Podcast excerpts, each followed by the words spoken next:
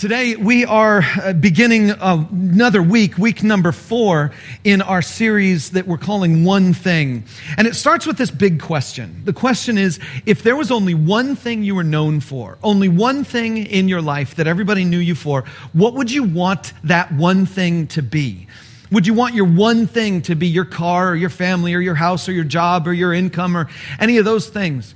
Uh, for me, in my better days, I have the right answer. In my worst days, you know, I don't. But uh, in my better days, the answer that I have, the one thing that I want to be true in my life is the one thing that Jesus had as his one thing.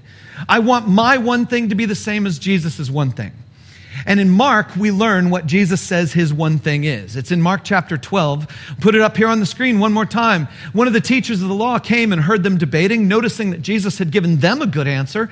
He asked him, Of all the commandments, which is the most important? Now, I'm going to get to something a little bit later today, and it's important that you see this at the beginning. The man asking Jesus the question is a teacher of the law. That means the man asking Jesus the question already knows the right answer okay? He's not asking Jesus for advice. He's not asking Jesus to tell him a new answer. This is a guy who already thinks he knows the answer. And he's testing to see if Jesus knows the answer. You see, this is not coming from a place of authentic inquiry. This is coming from the place of arrogance. This is coming from the place of test. Is this Jesus guy really all he says he claims to be? Of all the commandments, which is the most important? The most important one, answered Jesus, is this Hear, O Israel, the Lord our God, the Lord is one. Jesus starts with the most famous Old Testament command about God being one. And then let's keep going. He says, Love the Lord your God with all your heart, and with all your soul, and with all your mind, and with all your strength. We've seen in the previous weeks that comes from Deuteronomy chapter 6, the chapter after the Ten Commandments. And this is Jesus saying, The Lord is one, love him with all you are, all your heart, all your soul, all your mind, and all your strength.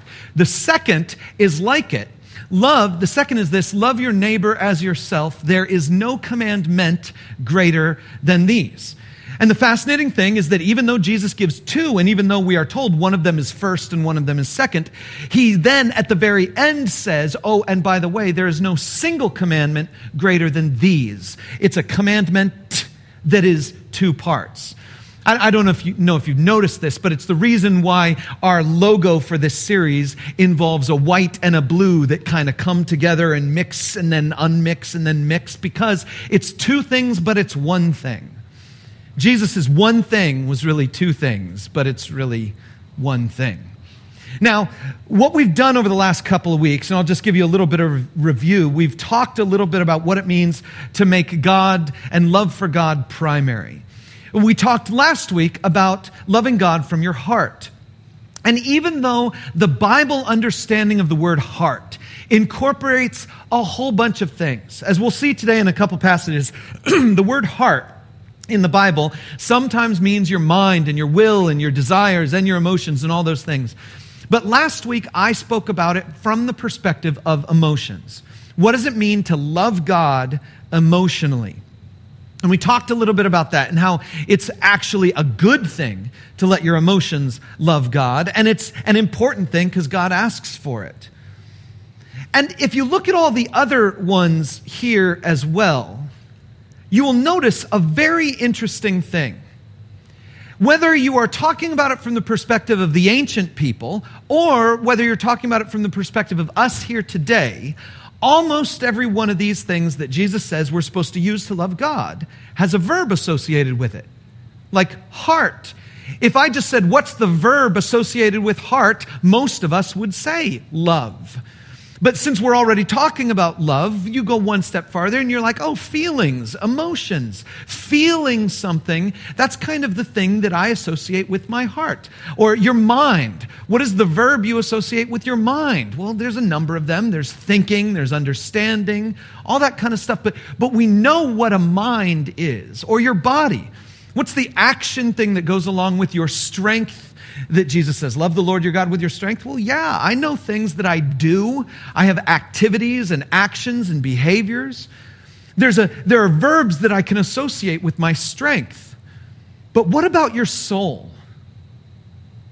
What's weird is that we don't have any verbs that associate with our soul. Feeling? No, that's really, I think of feeling with my heart. Uh, what is the verb? This is one of our problems. Jesus says, Love the Lord your God with all your heart, soul, mind, and strength, and the other ones we can make sense of. But the soul one, what? We don't really know. And I think that's the point. You see, if I could understand my soul, it would be my mind. If I could feel my soul, it would be my heart. If I could change my soul or have my soul do things and control its behaviors, that would be strength.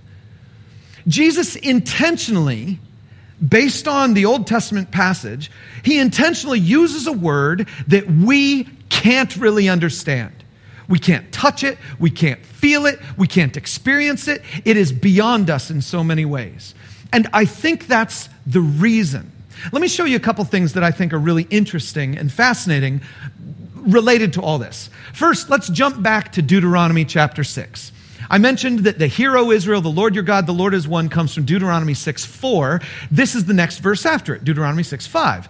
It says, Love the Lord your God with all your heart, and with all your soul, and with all your strength. You should notice that there's something going on here that's different from what Jesus said. Can you see it?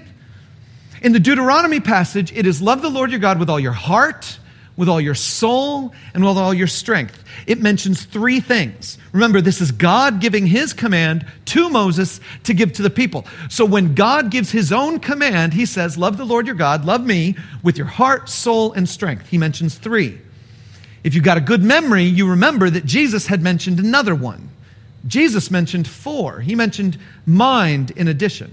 Uh, before we get back to that, though, let's look at a couple other passages from Deuteronomy. This one comes from Deuteronomy 4. And I find it to be really fascinating as well. This one says, If from there, and this is God saying, One of these days I might punish you and send you into timeout. And by that, he means, I'm going to have another nation capture you and carry you away. And then God says, But if you are in timeout, if you are carried away, if you are in exile, and from there you seek me, if from there you seek the Lord your God, then you will find him if you seek him with all your heart and all your soul. So here, strength is the outlier. Heart and soul are the two things that kind of are linked together, and strength is the thing that only showed up later on in the How to Love God passage. But if you go to Deuteronomy chapter 10, take a look at what it says here. In Deuteronomy 10 12, it says, And now, Israel, what does the Lord your God ask of you but to fear the Lord your God, to walk in obedience to him, to love him, to serve the Lord your God with all your heart and all your soul? What's interesting is that in Scripture, heart and soul are two things that are intrinsically linked with each other frequently. In fact, you get the idea from Scripture, from the Bible, that heart and soul are really a dual way of describing my internal reality. Because I can obey God with my hands and my feet. You know, I can serve God with my hands and my feet. But then it said to do all these things with all your heart and all your soul. We get this idea that heart and soul is together the interior of me. And sometimes in the Old Testament, the word soul all by itself refers to that interior part of you. Sometimes in the Old Testament, the word heart all by itself refers to that interior of you. And so there's no like technical distinction in the Old Testament between what is your heart and what is your soul and all this other stuff. But let me take you back to the passage we saw with Jesus. Because there's another interesting thing that goes on here. Remember, in Deuteronomy 6 4, love the Lord your God, uh, 6 5, love the Lord your God with all your heart, soul, and strength. Only three things. When Jesus mentions it in Mark chapter 12, Jesus says, live with all your heart, and with all your soul, and with all your mind, and with all your strength. Jesus adds the word mind. And remember who asked him the question. It was a scholar, right? It was a teacher of the law. He's quizzing Jesus. And Jesus, let's be honest, just said it wrong. The verse from Deuteronomy love the Lord your God with all your heart and soul and strength. That's what Deuteronomy said. If Jesus were quoting Deuteronomy, he should have said, Love the Lord your God with all your heart, soul, and strength. So Jesus technically got it wrong. What is the guy going to say in response? What is the teacher of the law going to say? Because Jesus got it very close, right? He was very close. So, what is the teacher of the law going to say? Watch this. This is really interesting. Well said, teacher, the man replied. This is a guy who's like patting Jesus on the back. He's like, Good job, Jesus. I'm proud of you. You did a really good job. And then he summarizes, check this out. He says, You are right in saying that God is one. That's where Jesus started. You are right in saying that God is one and there is no other but him. That's not exactly what Jesus said. he just said, Love the Lord your God. He is one. He didn't say there's no other. The guy is adding a little bit, but keep this. He says, To love him with all your heart with all your understanding and with all your strength, and to love your neighbor as yourself is more important than all burnt offerings and sacrifices. Do you see what the guy did? He jumped back to three. Jesus had said four, that made the guy nervous. So he jumped back to three. But when he jumped back to three, he also changed the word. He changed the word to understanding. He's also technically wrong. The word was heart, soul, strength. This guy changes it to heart, understanding, and strength. It's because he doesn't, he doesn't want to let the people around him know that he thinks Jesus was wrong. He's kind of flattering Jesus a little bit here, but he's doing a weird thing. He's going back to the three, but he shifts the middle. Now, part of me, I'm like an analytical grammar nerd. I like to try to analyze linguistically why people do the things that they do. And so I'm wondering, is this guy in his mind, is he taking the Old Testament approach where heart and soul are really one thing? Jesus says mind, and so this guy uses understanding to mean mind. And so he links heart and soul into just the word heart now. And then he says, okay, Jesus said mind. I'm going to go and reiterate that with understanding. Is he, is he linking heart and soul into heart? Or is he linking the two concepts of soul and mind into the word understanding? Because Jesus had two words in his middle and this guy needs only one. So he's like, okay, maybe I can link soul and mind into one thing, understanding. And this is the point. The guy is confused by the fact that Jesus would try to add a new item into this mix. Because the Jewish people, as I've said, they saw heart and soul as the one thing inside you, the intangible thing inside you. But by saying the word mind, Jesus has now just done something weird. Because mind is also inside you. There's one thing outside you, strength. There's one thing about my body that people can see, you know, strength. But Jesus has added another inside you word. And so that makes this guy uncomfortable. And it makes you uncomfortable. And it makes me uncomfortable because I understand the word mind. And I can find a way to understand the word heart. But I still now I'm forced to reckon with the idea that soul isn't just part of heart and soul isn't just part of mind because Jesus separated it somehow. And so then the question is what do I do with the soul? What, what do I do with that? What do I do with that word and, and what it means to love God from my soul? I don't even understand my soul. And then, to make it even more difficult, by the time you get to the New Testament, there's a whole new term that gets thrown in. You might remember this term. It's the term spirit. And now all of a sudden in the New Testament, the word spirit pops up a bunch of different places. And that's really interesting because most of the time the word spirit shows up, it's talking about God who is a spirit, or it's talking about his Holy Spirit who he sends to us. But every now and then the word spirit applies to you and to me. Let me show you this from 1 Thessalonians chapter 5. Paul is writing to the Thessalonians. He says, May God Himself, the God of peace, sanctify you through and through. May your whole spirit, soul, and body be kept blameless at the coming of our Lord Jesus Christ. And it's like, oh no, no, I've got soul, and I've got spirit, and I've got body, and I've got all three of these things in the same little verse. And listen, put that back up on the screen. I want to show you guys something because I'm a nerd, right? I'm a grammar, I'm a grammar weird nerd. And if you go back to that verse, there's a big question I want to ask you, and it is the question, where should the comma go? Your whole spirit, comma, soul and body. Does spirit mean the word for both soul and body? Or should we add another comma, before the word and, and it's three things there's spirit, and there's soul, and there's body. And I tell you what, depending on the church tradition you were raised in, you probably heard one of these two approaches to this idea. Uh, there's this one theory that human beings are made of three parts body, soul, and spirit. Maybe you've heard that before. Maybe someone has just used that before. And you're like, okay, body, soul, and spirit. I understand body. Soul is this ineffable thing that is beyond me, that's kind of like it's, it's inside me somehow. Spirit, well, what is that? And then some, maybe someone told you that under their particular view of doctrine, spirit was the portion of your interior world that connects to God. And your spirit is dead if you're not connected to God. But if you're connected to God, so some people walk around and they've got a body and they've got a soul, but they're also dragging around a dead spirit somehow. And so that's, that's this other idea that there are three things, but it all, it all depends on where you put the stupid comma, right?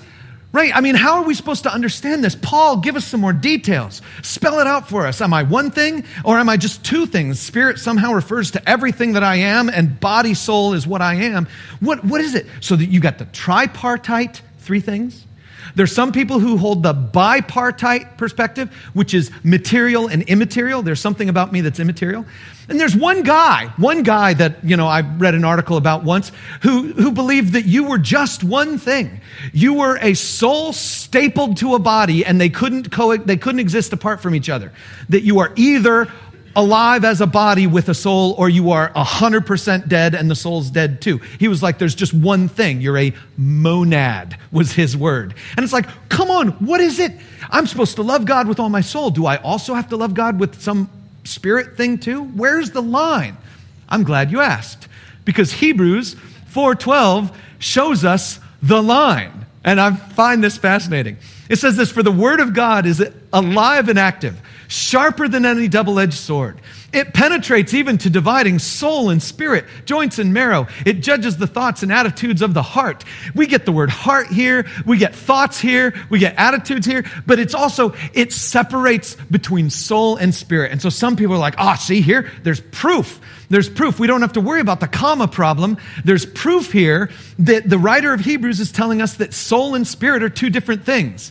And I take another perspective because I say, hang on a second the sharpest thing in the universe is the thing that's required to separate soul and spirit. The, the Word of God is sharper than anything else. That's the thing that can separate soul and spirit. None of the rest of us can. I mean, the point of this text is to say that God's Word is more incisive than anything else. And so, if He chooses to tell us the difference between soul and spirit, then we would know. Shame he hasn't. What I find the most fascinating about this entire topic is how desperately I and people like me want to know the answer for what the soul is. Want to know the answer for what the difference is between the spirit and the soul. We want these sorts of things because we are uncomfortable with what we don't know. We are uncomfortable with the mystical. We are uncomfortable with the thing that goes beyond us. And so I want to give you just a few more verses to give you a sense, not an answer, but to give you a sense of what the Bible means when it uses the word soul. And it begins in the very earliest chapters. Genesis chapter 2, verse 7 says this The Lord God formed a man from the dust of the ground and breathed into his nostrils the breath of life, and the man became a living Hebrew word soul. We translate it being because a living being is what he became. But the Hebrews, when they wrote it, when Moses wrote this down, he used the word soul, nephesh, for that. God breathed the breath of life, and he became a living soul. Somehow, soul is fundamental to who we are as, an, as a human being. Soul is fundamental to our identity. It's, it's deep there somehow.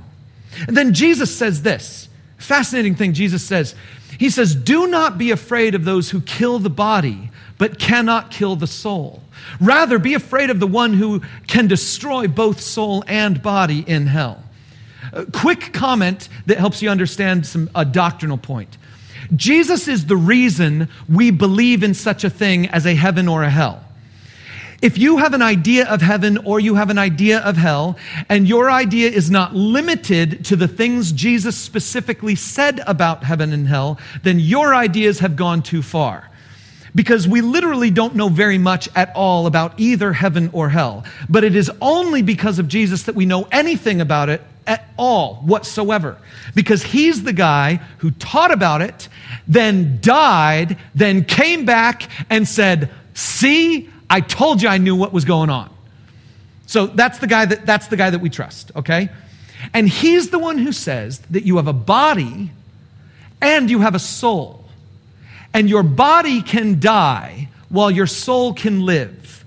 Do not be afraid of those who can kill the body but can't touch your soul.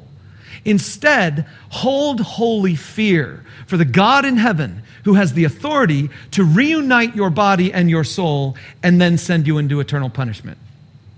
That's who you should fear. Fear the one with that level of power. But don't fear any of these other people who can only do something with your body. And Jesus will say other things about that, like the person who would gain the whole world and yet lose their soul. Uh, he, he warns against that kind of stuff. It's because of Jesus that we understand body and soul are somehow different and that the soul is the part of a human that is eternal. The part of a human that can be destroyed but can't be killed.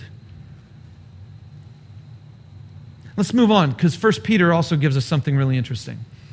Peter writes, he says, Dear friends, I urge you as foreigners and exiles to abstain from sinful desires which wage war against your soul. Peter is giving us a window into a way that our soul can be touched. And the window is that when I engage in things he calls sinful desires, those desires wage a war inside of me, uh, but apart from my knowledge. I'm not waging the war. It's the desires themselves, it's the sin itself that somehow finds a way to wage a war inside me against my own soul. It's as if he's trying to say, God gave you your soul when he breathed the breath of life into you. And when you let a non God thing come into the depths of who you are, they fight. Go on a little farther, and we see this in Mark chapter 14. Jesus, the night before he's crucified, he says, My soul is overwhelmed with sorrow to the point of death he said to them, Stay here and keep watch. Now, it's possible that Jesus simply meant the word soul in that abstract, interior life kind of way that we do. Maybe he meant soul in the way that heart and soul are the same thing. And he's just saying, I feel it deeply inside of me.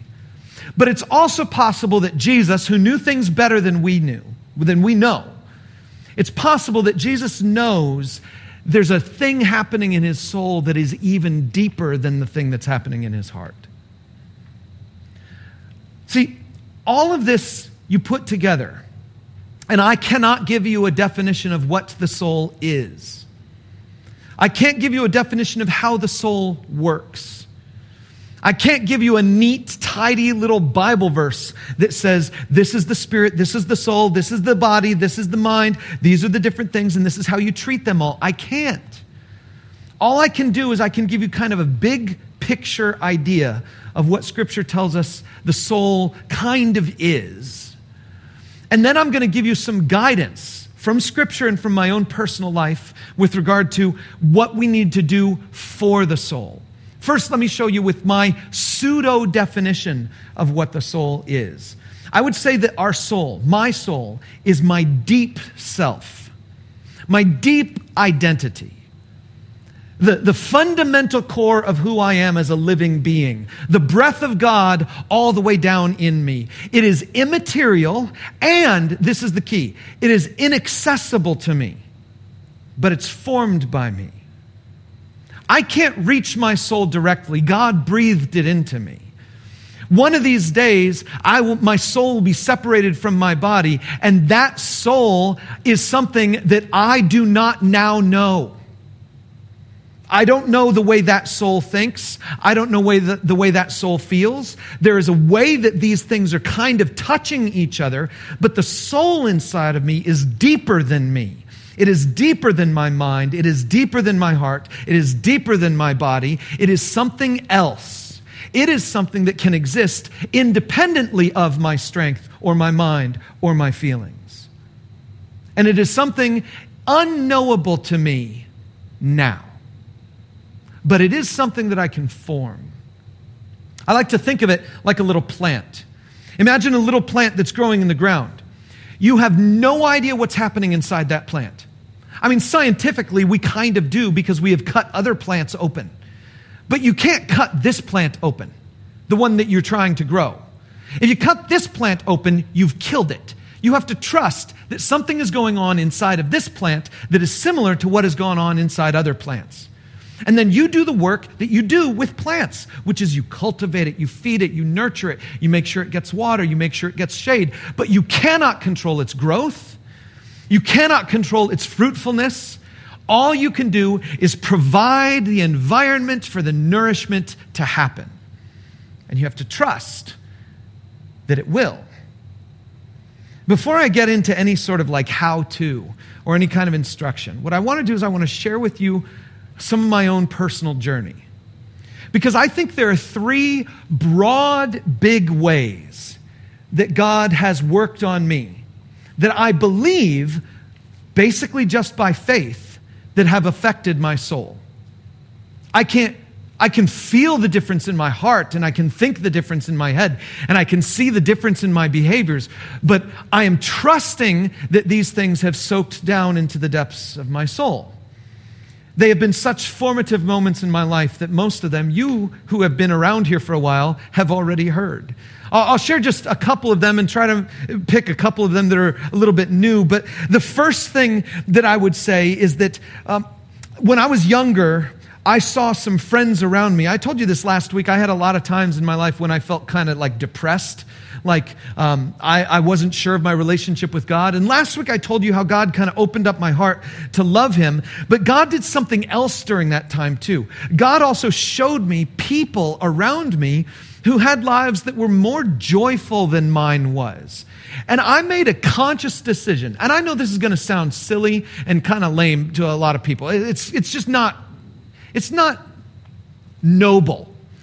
I saw a couple guys who were older than me, and I liked them and I wanted to be their friends. And so I decided I would act like them so that I could become their friends. I could become their friend. And it worked. And so they were like happy go lucky, always doing kind of the fun thing. My sister calls them my weird friends. But they were, they were enthusiastic, and I chose to make myself their friend. And I chose to shift a little bit of my identity so that I would be more inclined, they would be more inclined to let me be their friend. And it worked. So, me and Dave and Jim and Tim and my weird friends, my sister didn't like me when I was with them, but it was fun. We had fun. And that developed in me the ability to, to be kind of a fun loving, outgoing sort of person. And most of my kind of like extroversion comes from that sort of time in my life. But it was a moment where I said, This is the direction I want to head. And so I'm going to make a choice that takes me in that direction. I'm going to make a choice that moves inside of me to bring me into that circle. And there's been a lot of my life that has been formed because of those relationships. Now, I have other relationships I made different choices for. I made completely different choices for the relationship that I had with Jason or with Eric or Katrina. I had a completely different set of relationship choices that I made for those relationships. And my sister approved of those choices. She thought they were cool people. Now, neither of these groups of people were bad people. It's not like we did any carousing whatsoever. I was a pastor's kid who actually kept the rules. I know it's weird, but my sister didn't like me when I was with some of my friends. That's as far as that one went. My parents didn't care care. But in this particular case, I made choices that moved me in directions that then formed me over time. that shaped who I was. My choices with Jim and David led to me becoming a leader of a Bible study in my church that spread to other churches. And we had six or seven churches that were represented in the Bible study that we led among teenagers on Saturday mornings. But my relationship with Jason and Eric and Katrina and Roxanne, that relationship led to me being emotionally healthy as a human being. Somewhat. You know, as far as I am, that a lot of that came from these relationships over here. But it started with choices that I made. Now, there were some other things that God used in my life. It wasn't just my own choices, it was also experiences, things that have happened to me. I remember, I remember one moment I was a senior in college, and the guy that I had roomed with my freshman year came in and sat down with me. He said, Hey, can we talk? It was late at night. I had come home from my job at Baker Square, slinging pies in people's tables. And, uh, and he says to me, Can we talk? And we sat down and we talked. And at that moment, it's the fall. And he said to me, Jeff, I'm gay. And then he told me the story of how he had spent the summer experimenting with a variety of relationships and had discovered where he believed his joy would be found. And he shared that with me. And it was the first time in my life I had encountered a person whose heart and sense of self were deeply out of line with how I understood God's word. I went to a Christian school. I thought everybody around me was deeply in line with how we understood God's word, at least on some level. But this was the first time I was talking to a person who I cared about and who I knew cared about me. A person for whom I, I, I felt a deep connection with the perspective that this person had. And yet I couldn't have a connection with an aspect of the perspective this person had. I remember just a number of years ago, I was sitting in a room with a bunch of other pastors, and one of the pastors said something to me that blew my mind. When I came to town, I was thinking to myself, you know what I really want? I, really want to be part of a diverse community. One of the reasons my wife and I picked Lafayette when we moved to Lafayette was that of middle Indiana, this area is like the most diverse because when you include Purdue's campus in West Lafayette, there's a, there's a bit of diversity around here. And so we came here because we had come from, from the part of Chicago that was like 90% everybody else. You know, and when I say that, I mean there were 80 languages spoken in the school across the street from us. And it was the kind of thing where no one shared the same nationality. Like everyone was different from everyone. And it was just fascinating. But we came here, and I remember sitting in this room with a bunch of pastors, and uh, everybody around the circle was just white skinned like me. And I was wondering why we were having such a hard time building any kind of bridges with the African American church community. And this guy told me a thing that made it sound like it was the fault of the black churches. Told me a thing where he was like, "Man, I've been trying, I've been trying to reach them for years, and they just don't want to do anything. They don't want to have anything to do with us, as if it was, as if it was their hard-heartedness, the hard-heartedness of the African American community, that they weren't willing to be part of this group of pastors that we were beginning to form together." And it was a year or two or three after that that we were having a follow-up conversation. And he said that he had recently had a new conversation with one of the black pastors in town and that pastor had said, Oh, no, we're never going to join that thing. And the guy said, Well, why not? And the black pastor said, Well, it's because you use the word evangelical in your name. I mean, we're most African Americans are Democrats. We're not Republicans. And the guy was like, Wait, what do you mean Republican? Evangelical, that's not a political word. And the guy said, Oh, yes, it is. And so this African American pastor wouldn't join this other group because if he were to join this other group, then all of the people in his circle would think that he too was evangelical and that was all of this right wing fundamentalist Republican stuff that he didn't want to support. And it was the first time in my life that I realized, holy cow, people think of words differently than I do. And I built a relationship with that guy. And we eventually got to the place where our church and their church are sharing a Bible study together on Wednesday nights. And it's the kind of thing where over that journey, I began to realize that maybe my own understanding is wrong and maybe I need to soften my understanding about some things so that I can understand the other person a little bit better so that then we can find out maybe where God is leading us in some of that. And my soul changed by being challenged with that little bit of maybe your definitions aren't totally accurate. But it went beyond that. During the early days of the coronavirus pandemic, mid 2020s, I know for a lot of people, they were really given a wake up call when George Floyd was killed. But long before that, I had been in relationship with some other African American pastors in town. And so long before the situation with George Floyd, I had already heard name after name after name of other people who had been killed unarmed by encounters with the police or something along those lines. And I had already seen and I had already heard and I had already felt the anguish from my friends over the circumstances that were affecting the lives that they were living and the people that they were trying to love and support and serve in their churches. And so then, when the George Floyd thing happened, I was with them on the side of this has been going on far too long. It, for me, it wasn't a, oh my goodness, now I've realized something. For me, it was a once again sort of thing. And then in the aftermath of everything that happened with that, things around our church changed, things around society in general changed, dramatic shifts. And all of those experiences have deeply affected my soul in ways that I don't think I recognize, I don't think I would recognize myself from five years ago, 10 years ago. If you took me back to that person and then showed me this person, I'd be like, I don't want to ever be that person. But that's the person I am now.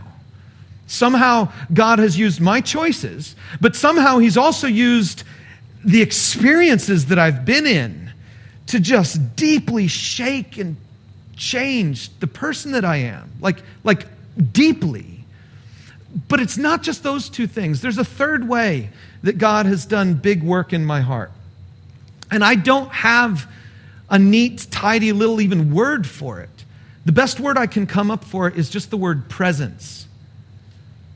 There have been these moments in my life when, when I just feel God is there. And like I just want to sit there for a while.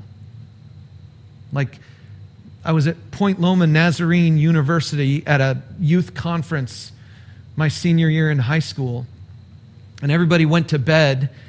And I grabbed my guitar and I went down to the far end of the dorm hall that we were on, the floor, the far end, so that no one could hear me. And I went into the bathroom at the end of that hall and I just tucked myself into this little corner of the bathroom and I played my guitar and I sang this one song, just me, myself singing this song for like 15 minutes. And I was just like in this place where like the, the lyrics didn't matter.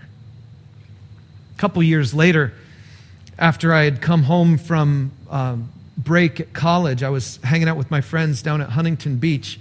And we were sitting there on the sand, and I had had my guitar again, and we had been singing some songs. And then I stopped playing because I looked, and I kid you not, the ocean was glowing. Like maybe you've seen this before on some like nature documentaries or something, but I'd never seen it before. I didn't know about the bioluminescent algae that can sometimes swarm the coastal regions of Southern California and, and create a whole amount of havoc for the, for the ecosystem there. I didn't know about the danger and the trauma that was going on underneath the surface of the water at the time. All I knew is the wave came up and was glowing bright green white and then it would crash, and all of that glowing bright green white would dissipate into the foam, and the sea would be pitch black again. And then, next thing I knew, another wave would come up, and it would be again. And it was in this moment I stopped playing the guitar, I stopped talking to my friends, I stared at the ocean, and I was like, holy cow. I remember the time when my professor did the derivation for e raised to the i pi equals negative one on the chalkboard. And I was like, man alive, blown away. I know you don't care about that. I've talked about that one before. I'm a math nerd. I saw that and I almost cried. And then the times that I see the JWST, the, the space telescope images or the Hubble images, sometimes I just have to sit there and do nothing and think nothing and just be there in that moment. And I'll tell you something. I don't know how, and I don't know if, and I can't feel when my soul ever changed in any of those things. But I have this faith that something happened in all of those moments. What I want to share with you today is just a brief kind of sense of how we can cultivate our soul. And as I said, I don't have nice, tidy little Bible verses for it, but just a brief little idea, sense of how we can cultivate our soul like a little plant. And so, to start with, I want to challenge us all with something that I find personally incredibly difficult and I don't even have my own answers to it yet. But I want to share something with you. Christians believe that there is an identity and a self that is different from the body we are in. Christians believe that a person not just can be, but that all persons are a different thing inside than they are their body. Christians believe that there is a disconnect between the depths of a person's soul and what their physical reality says about them. And when we enter into a world today, you will see many people who are trying to convince Christians that who they are on the inside is different from who they are on the outside. There are people today in our world who have adopted this mentality much more effectively, we could say, than Christians have. But the problem is, Christians are so uptight about being against the kinds of behaviors and attitudes and things that are in the world. We are so uptight about that that we sometimes sound like people who are the modad, monad people. We, we sound like the people who are like, oh no, your soul and your body are intrinsically linked and they cannot be separated. And then someone says, well, what happens when you die? And you're like, oh, my soul goes to heaven, you know? And it's like, well, wait a minute, what is it? You can't have your cake and eat it too. You can't say that my body and my soul are intrinsically linked and you can't, and then also say, but my soul is going to go to heaven. And you can't say to this other person, oh no, you can't possibly be a one thing on the inside and a different thing on the outside. You can't possibly be that because that, that would never happen. Let me tell you the truth. If there is a disconnect between a person's body and their soul, my response to that is, you know mine too. I have a huge disconnect between my body and my soul. My body wants all kinds of things that my soul shouldn't have. My body wants all kinds of things that would be doing that would be waging war against my soul. Peter told me that. The problem that Christians have in our world today is not that we reject things like transgenderism. The problem that we have is that we are people who don't understand what to do about the disconnect between a body and a soul. We should be people who accept the truth of the disconnect between the body and the soul. And we need to be people who learn what to do about it. Because, see, here's the truth I can't touch my soul, but I can affect my soul. And I can't change my soul, but I can nurture my soul. And my soul is not fixed, it can be formed. And the voice that Christians need to have in this world is a voice that says, whatever is going on in the deepest parts of you is definitely true about you right now. But what is going on in the deepest parts of you right now is not who you always will be. Because there is a creative God in heaven who is for every single one of us changing us on the deep inside. And the disconnect that I have with my own soul is no different than the disconnect anyone else has with their soul. But as a believer in Jesus Christ, I can believe that the God who breathed the breath of life into me once is the God who can breathe the breath of life in me again and again and again and continue to make me a living soul and continue to transform me time and time again. And so there are things that I do to cultivate a soul that loves God.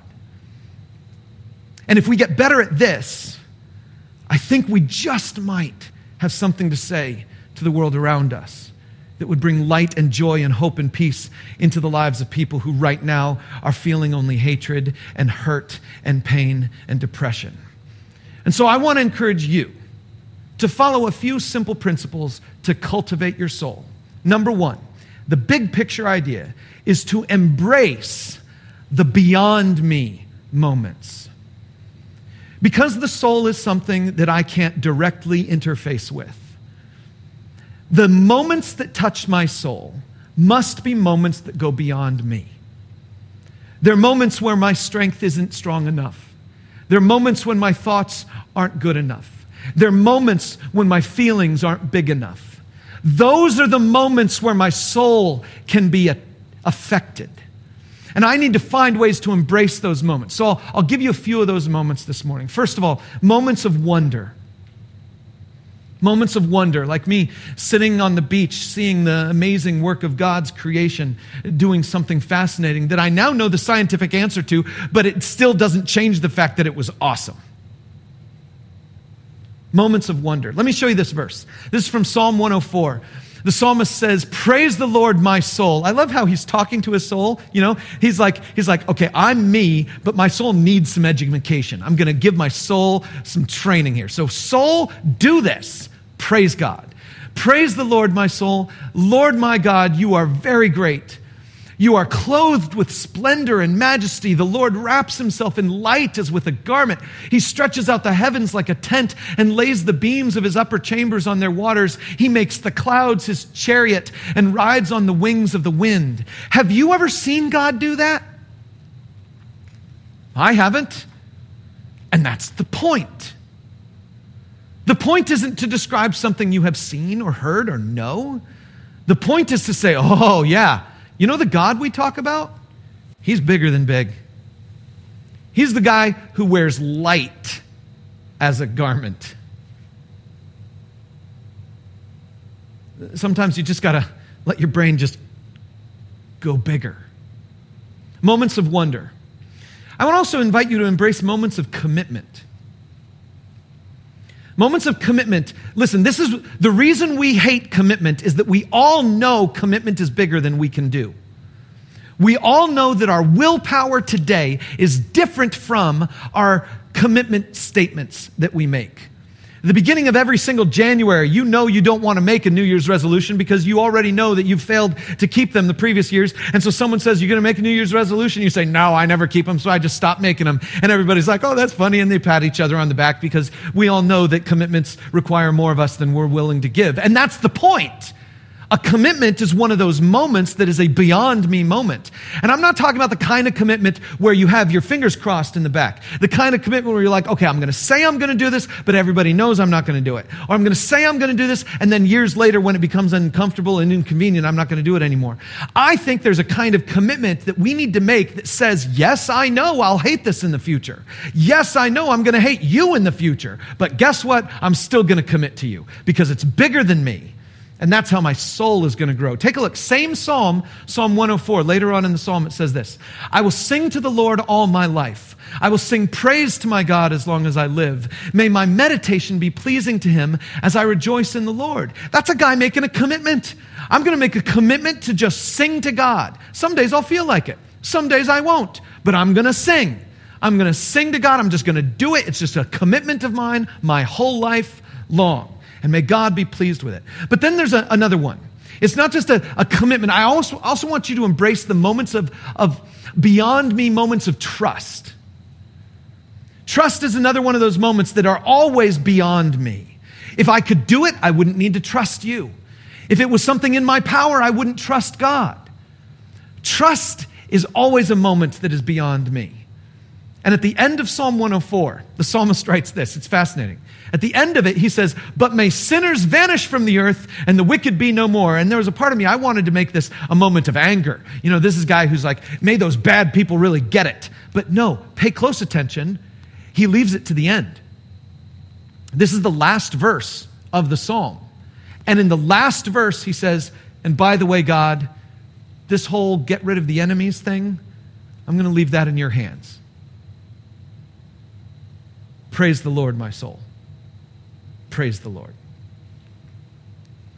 He's not even asking God to do this. He just says, I hope it happens. May it happen. Moments of commitment, moments of wonder, moments of trust. And then there's this, this last moment that I want to lead you to with a couple verses. Romans 8, 28 through 29 is kind of a bridge, kind of trust, kind of something else. It says, We know that in all things God works for the good of those who love him, who've been called according to his purpose. Lots of people memorize that part.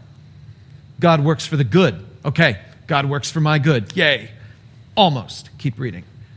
For those God foreknew, he also predestined to be conformed to the image of his son, that he might be the firstborn among many brothers and sisters. What God's goal for you is, is to shape you and to change you into being like Jesus. And I gotta remind you, that guy was crucified. He rose again three days later. But that didn't make Friday any easier. That guy went through a sorrow of his soul that was so deep. So, no, know this. Yes, God is working through all the circumstances to bring something good. But the good he's going to bring about in your life is similar to the good he brings about in his own son's life, which is a resurrection on the other side of hardship. Because God's goal for you is to shape your soul into being more like the soul of his son, Jesus. That's a trust thing, but it's also a little bit of another thing. That's a me wanting to be more than me. That's a me wanting to be more like Jesus. Let me show you this psalm that I find fascinating. Psalm 131. It's a beautiful, beautiful psalm. The psalmist says, My heart is not proud. Lord, my eyes are not haughty. I do not concern myself with great matters or things too wonderful for me. I'll let the wonderful things just be wonderful. I'm not going to try to figure them out. But I have calmed and quieted myself. I'm like a weaned child with its mother. Like a weaned child, I'm content. Israel, put your hope in the Lord, both now and forevermore. The amazing thing about a weaned child is that before the child is weaned, if it gets close to its mom, it thinks it's food time. It's all grabby and annoying. But after the child has been weaned,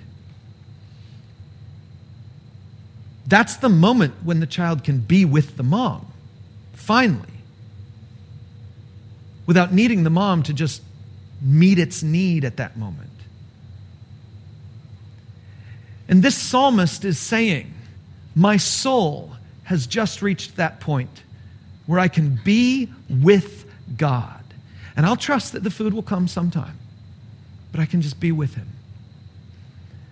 The most profound passage about this, and this is the last one we're going to look at, is in Luke chapter 10. But before we get there, I'll give you the blank we need to look for those moments of presence. Those moments where we can just be with God. Let me show you this verse. It's just, it's just a beautiful story. You know it. I know you know it, but it's worth looking at. Luke chapter 10, as Jesus and his disciples were on their way, he came to a village where a woman named Martha opened her home to him. She had a sister called Mary who sat at the Lord's feet listening to what he said. But Martha was distracted by all the preparations that had to be made. Of course, she opened up her home to Jesus. This is Jesus. Don't you want to take care of Jesus? Don't you want to meet Jesus' need? Don't you want to do everything that would line up for Jesus to experience the best possible thing he could experience? Isn't this the way you show love to someone? You do everything possibly they could want so that you've covered all the bases and they can't give you that funny look that says, oh, I was really hoping for chocolate and you gave them vanilla. You want to make sure every everything is taken care of. That's what love really is, right? Keep reading. She came to him and asked, Lord, don't you care that my sister has left me to do the work by myself? Tell her to help me. Martha, Martha, the Lord answered. You are worried and upset about many things, but few things are needed, or indeed only one. Mary has chosen what is better, and it will not be taken away from her. I love what Jesus does there. He says, You're worried about many. And if we reduce it to need, only a few things are needed. No, just one.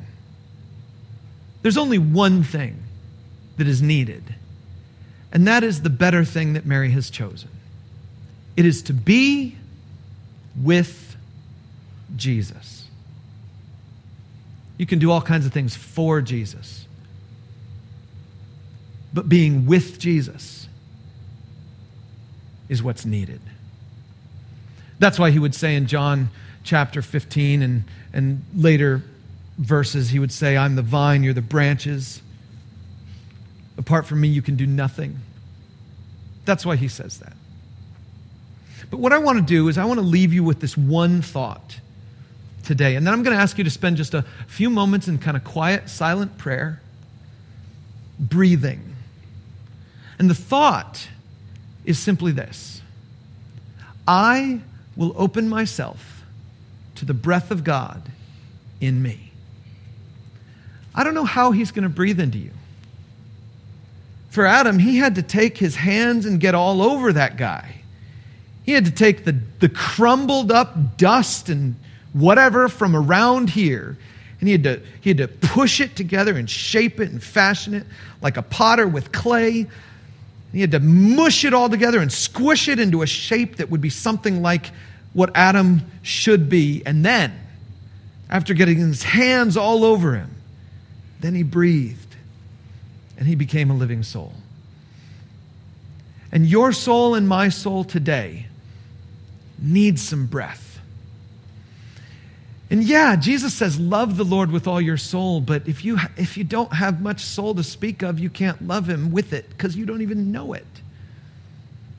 But I think the most loving thing that we can do with God with regard to our soul is to do what Mary did and to just be there in his presence. I'm going to sit here. I'm going to listen. I'm going to let the breath enter me. Thanks for listening to this message from Lafayette Community Church. We are all about helping you live the life you were made to live. God made you, God loves you, and His plans for you are perfect. So, if you are anywhere near Lafayette, Indiana, join us this weekend at one of our worship gatherings. And wherever you are, check us out online at LafayetteCommunityChurch.com.